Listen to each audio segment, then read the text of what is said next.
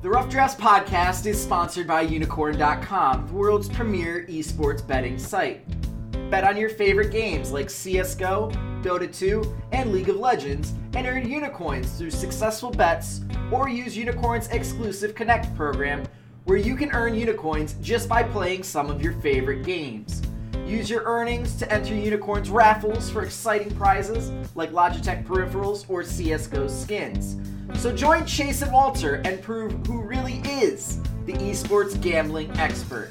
Unicorn dot com. Log on today.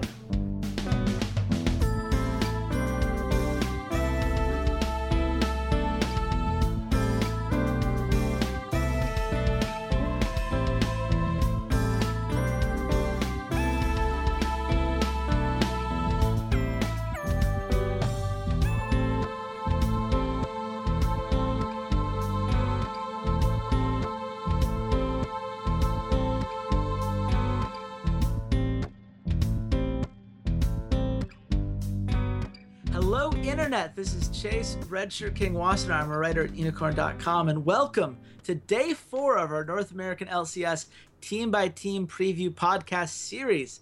Yesterday, we talked about C L G, a team that made a roster move, made a trade that we did not see coming.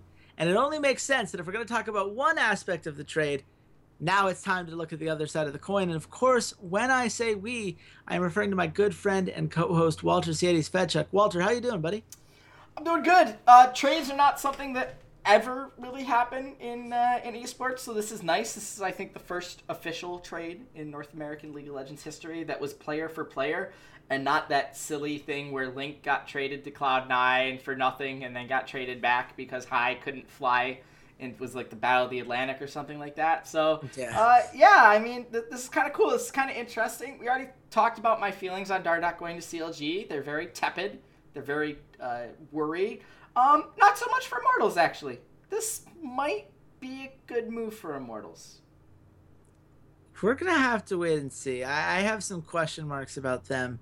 Uh, if ever there was a team that I thought could have benefited from making a second move, I think it could have been Immortals, because I have some worries about that support position. But you know what? Let's talk about the roster that they do have uh, as of the time of recording. Got Flame in the top lane, uh, Pobelter is the mid laner, Cody Sun A D carry, Ale at support, and your new jungler for them, Xmithie. So let's talk about, before we get into Xmithie specifically, what was missing from this Immortals team that made, kept them out of the playoffs? Because obviously this was a team that at their best was able to battle just about anybody, but it just felt like they couldn't get the consistency going enough. What were they missing, Walter? Their mid laner. Pobelter uh, never showed up to the, the spring split. Let's be honest. Pobelter was awful for ninety-eight percent of the spring split. And the reason that they kept hanging in there was on the back of Dardoch, which... Now you say, okay, well, remove Dardoch, we'll remove the thing that was helping us win, but that's...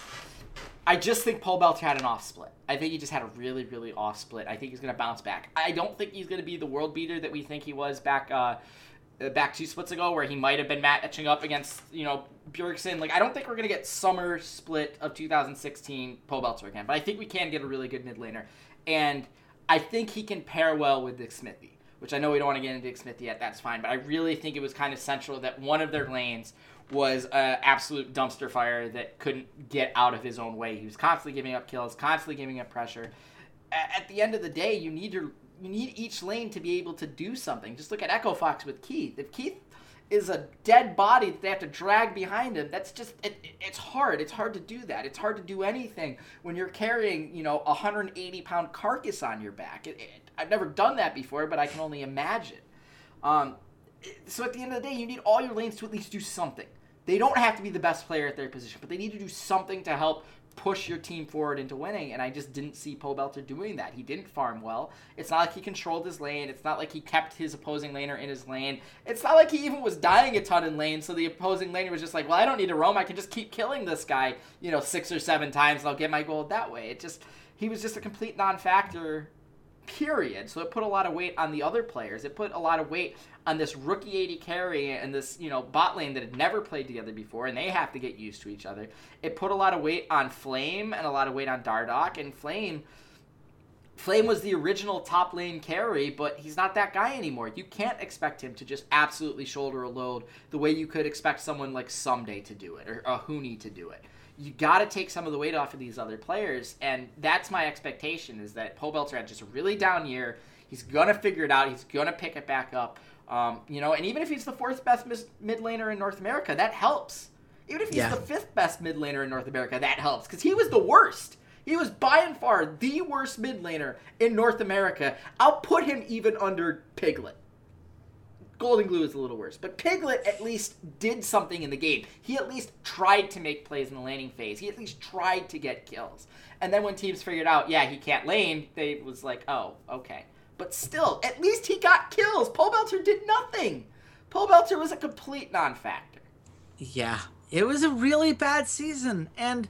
you know, there are two ways of going about this, right? The first is to say, okay, that's an outlier, right? We haven't seen Pobelter play that badly, that consistently, at any point in his career. And if you're an Immortals fan, like myself, I jumped on the bandwagon last split. I'm not getting off of it because I love Flame and always will. Hashtag rest in pepperoni, C J Entis. But at the same time, this is a Pobelter who is... always had problems with living up to the expectations I think that people have built around him. There's this mystique around Pobelter because at one point in his career, he was criminally underrated. You know, when Curse back in the day didn't handle him very well. Uh, you know, we had the Winter Fox team in which he was single-handedly keeping that team remotely relevant. I, I think that he was undervalued. Now I think he's overvalued. I think that throughout his career, in each one of these splits, he seems to have one champion that he goes really all in on, and then the depth doesn't necessarily back it up the same way. You know, you look at the summer split where he played really well. Well, he played fourteen games on Victor. That was massive as far as the proportion of his games. Most of the characters that he played about three or two times, you know, or, or fewer, did not work out as well. So I, I think that there's kind of a, a middle ground that we should expect from him. But now we have Xmithie, and this is where I, I do want to get into this, because I do think that this is probably going to be something that has the greatest impact on this team. This is not someone who's a carry threat. This is not someone who's going to bring the same kill pressure that Dardoch did. What does Xmithie bring to this team? Xmithie is going to bring control. He's going to bring jungle control. He's going to bring vision control. He's going to bring uh, team fight control. He is very good at, at controlling and allowing his teammates to shine. That's when he's at his best, is when he's setting up his teammates uh, for success. To say he can't carry, I think, is an absolute fallacy, because there was a time when he could carry. I thought the, the summer of... Uh, Uh, summer of two thousand sixteen, him and Stixxay played really, really well, while it was Darshan and Hu, uh, Hui that were kind of collapsing. He had a really, really good summer. C L G didn't play all that great, but he personally looked really, really good on Graves. He had a couple of times when he popped out Nidalee games and we're like, Xmithie can play Nidalee? And then, yeah, he can play Nidalee. To say he absolutely can't carry is a falsehood.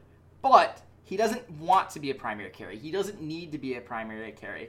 And I think the fact that Stixxay has done so well... had done so well with Xmithie now shows, okay, we got another young A D carry in Cody Sun.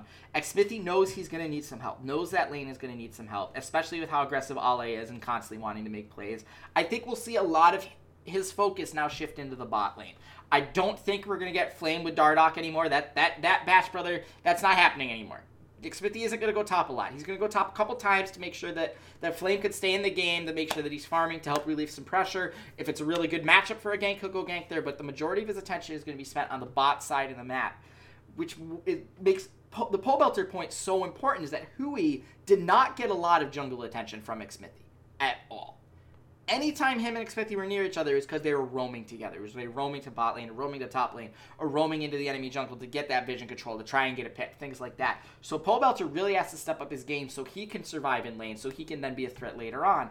But if anything, this Xmithie pickup is going to do wonders for Cody Sun's career, who towards the end of the spring really had an uptick. Like, he was really, really playing very well.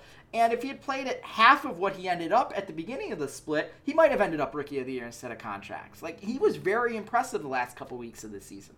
So overall, I think it's a fantastic move for building up that young talent. This also does point to maybe in the offseason of the summer, and this, again, I'm projecting far out after this season, but if Pobelter doesn't really do very well, then they can go out and try and get another young mid later to put in that mid lane, um, and, and then try and build him up the same way that they're going to build up the A D carry. Havoc Xmithie spent a lot of time with him in the mid lane, making sure that he's well protected, and go from there. And Immortals does seem like a team that does care about building up younger talent. Um, so it'll be very interesting to see how all this sorts of work out, works out. I think Flame, though, is really the guy that's going to be punished the most, because him and Dardoch, apparently they didn't get along as well behind the scenes as people think, but on the Rift, they seemed to, you know, know what each other wanted to do and really backed each other up pretty well. I mean, I guess. I, I mean, Flame had a couple moments, but this was a guy who had a two point six K D A. I don't, I don't think Dardoch was enabling Flame nearly as much as we would have wanted to see from him. And if Xmithie can do even ten percent more, I think it could make a massive difference for Flame. I think he's someone that does very well with a lead and struggles very hard without one. And if you have to get someone a lead, I think Xmithie's going to do a, a, you know, potentially a better job of that. Because Dardoch's a watch, right? Dardoch has moments where it's brilliant. Dardoch has moments where it really falls off. But it's almost always him trying to get the kills onto his roster. He's the one who led the team in kills with one hundred eighty-one. It's not something we usually see junglers do, and you can make an argument that the gold share as a result was a little bit skewed, and that's something that I think will iron out with Xmithie as well. I, I will say, though, if we want to believe that Xmithie can be a carry threat again, uh, his Graves having a one point eight two K D A, his Rengar having a one point six six K D A, when those were his two most played champions, this is a concern. Yeah, he had a bad a, split, but to say that he's not, he can't carry, that he's not a carry guy, well, is wrong. But he's had specifically, if you look at the summer, right? The summer split twenty sixteen, his best champions were Gragas and Rek'Sai. They haven't been carries since the spring, which is when he had that great Nidalee. It's been over a year now. Like, that matters. I think that's relevant. And I think that he's going to have to prove he can do it again, because he wasn't that guy before twenty sixteen spring. We all remember the Sejuani play and everything else, and he hasn't been that guy since. So he has to prove to me that it's not an outlier. Okay, One okay, thing, but, though. But there's there's a difference. There's, there's a difference. So carry, the ability to get on a champion and solo carry a game on Nidalee and Leeson, that's great. Carrying through crowd control and through controlling, that's different. That's where the Sejuani comes in. That's him. Okay, he misses Sejuani ultimate. He got better at that. When you go back to that summer when he was really good at Rek'Sai and Gragas, he was really good at engaging. He was really good at setting up the team fights. He was really good at popping people around and making sure that if they needed to kill an A D carry, he hits them with a barrel into his team. Like, that is an improvement from missing Sejuani ultimates is into control, you know, disrupting team fights. But again, to say categorically that he isn't a carry player, I think is wrong, because even though it was last summer, even though it was a, a, a year ago, he still has shown in his career, yes, I can play a carry style. Yes, I can play carry junglers. That's not really what he's, what C L G has wanted out of him as a whole. They wanted more of a disruptive team fighter, tank, let your let your actual carries, let Stixxay and let Hui do the work. You know, it's more about the team fight, but he has shown that when they let him do those types of things, he was capable of it. I mean, you know what? I'd love to be proven wrong. I'd love to believe that the spring split in twenty sixteen isn't an outlier. He's going to have to show it to me, because I think he had a lot of opportunities last split to be that guy, and he wasn't that guy. And I think when you mess up that many opportunities, you know, and it would be different if he had stronger laners, right? If he had people that I thought were going to enable him uh, better than what you had from Hui and Darshan, but I'm not sure that they do. I think especially like Pobelter needs to step up in a big way. And and the one thing that we need to touch on before we wrap this up ultimately is their coaching change, because there's they have a new guy who's going to try to enable these things and really understand how best to use these players in Song, a, a guy who at one point was a player on Najin Black Sword back in twenty twelve, way back in the day. Uh, he then coached there for a significant period of time. He was on the Rox Tigers and the Ku Tigers coaching staff. He was the head coach of those teams, which is really the claim to fame, I believe, and, and a fair one at that. And he was on Longzhi last split before he came here. So what is a guy like that, a guy who has found all of these different ways to create a successful team and to get the most out of talent when, especially with the Tigers, he did not necessarily have a ton of resources at his disposal. What does having that kind of presence have on this Immortals team? I mean, I I honestly have no clue, because typically the Korean coaches have not had success with large North American population teams. We look at the, like, Reaper. Reaper's had some pretty solid success, but that organization is really built around him, is really set it up, and he has, you know, has some veteran players that know this is how you're respectful to coaches, et cetera, et cetera. Uh, you have Fly over on Phoenix One. It's been mostly Korean uh mostly Korean players on the team. You have Keen, Someday, Chaser, know the Korean system. It's very easy to transition. But when you look at, like, Dignitas, uh, um, when they tried to bring the two Korean guys in, that didn't work out. We saw Envious when they had their Korean coach. That didn't work out.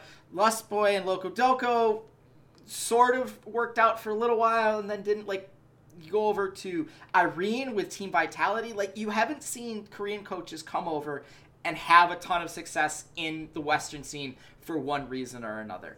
Um, I think Immortals is an organization that they will throw themselves behind this guy. They'll give him a chance. He'll let him pick his players, let him pick out the style that he wants to play.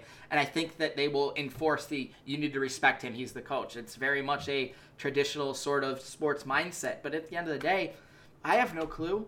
Yeah, he coached Rox Tigers in twenty sixteen when they won an L C K title, but he had some of the best, he had, you know, one of the best players in the world in S M E B. Like, he had a fantastic roster. I don't know how that's going to translate to a team that has Flame, who's past his prime, Xmithie, who was, you know, an okay, an okay jungler when you look at the whole of North America, Pobelter, who's coming off a decline, a second-year player in Cody Sun, who took an entire nine weeks to get to a point where we thought, okay, he belongs in the L C S, and Ale, which is a better version of Kiwi Kid. I have no idea how that's going to translate, and it'll be interesting to watch.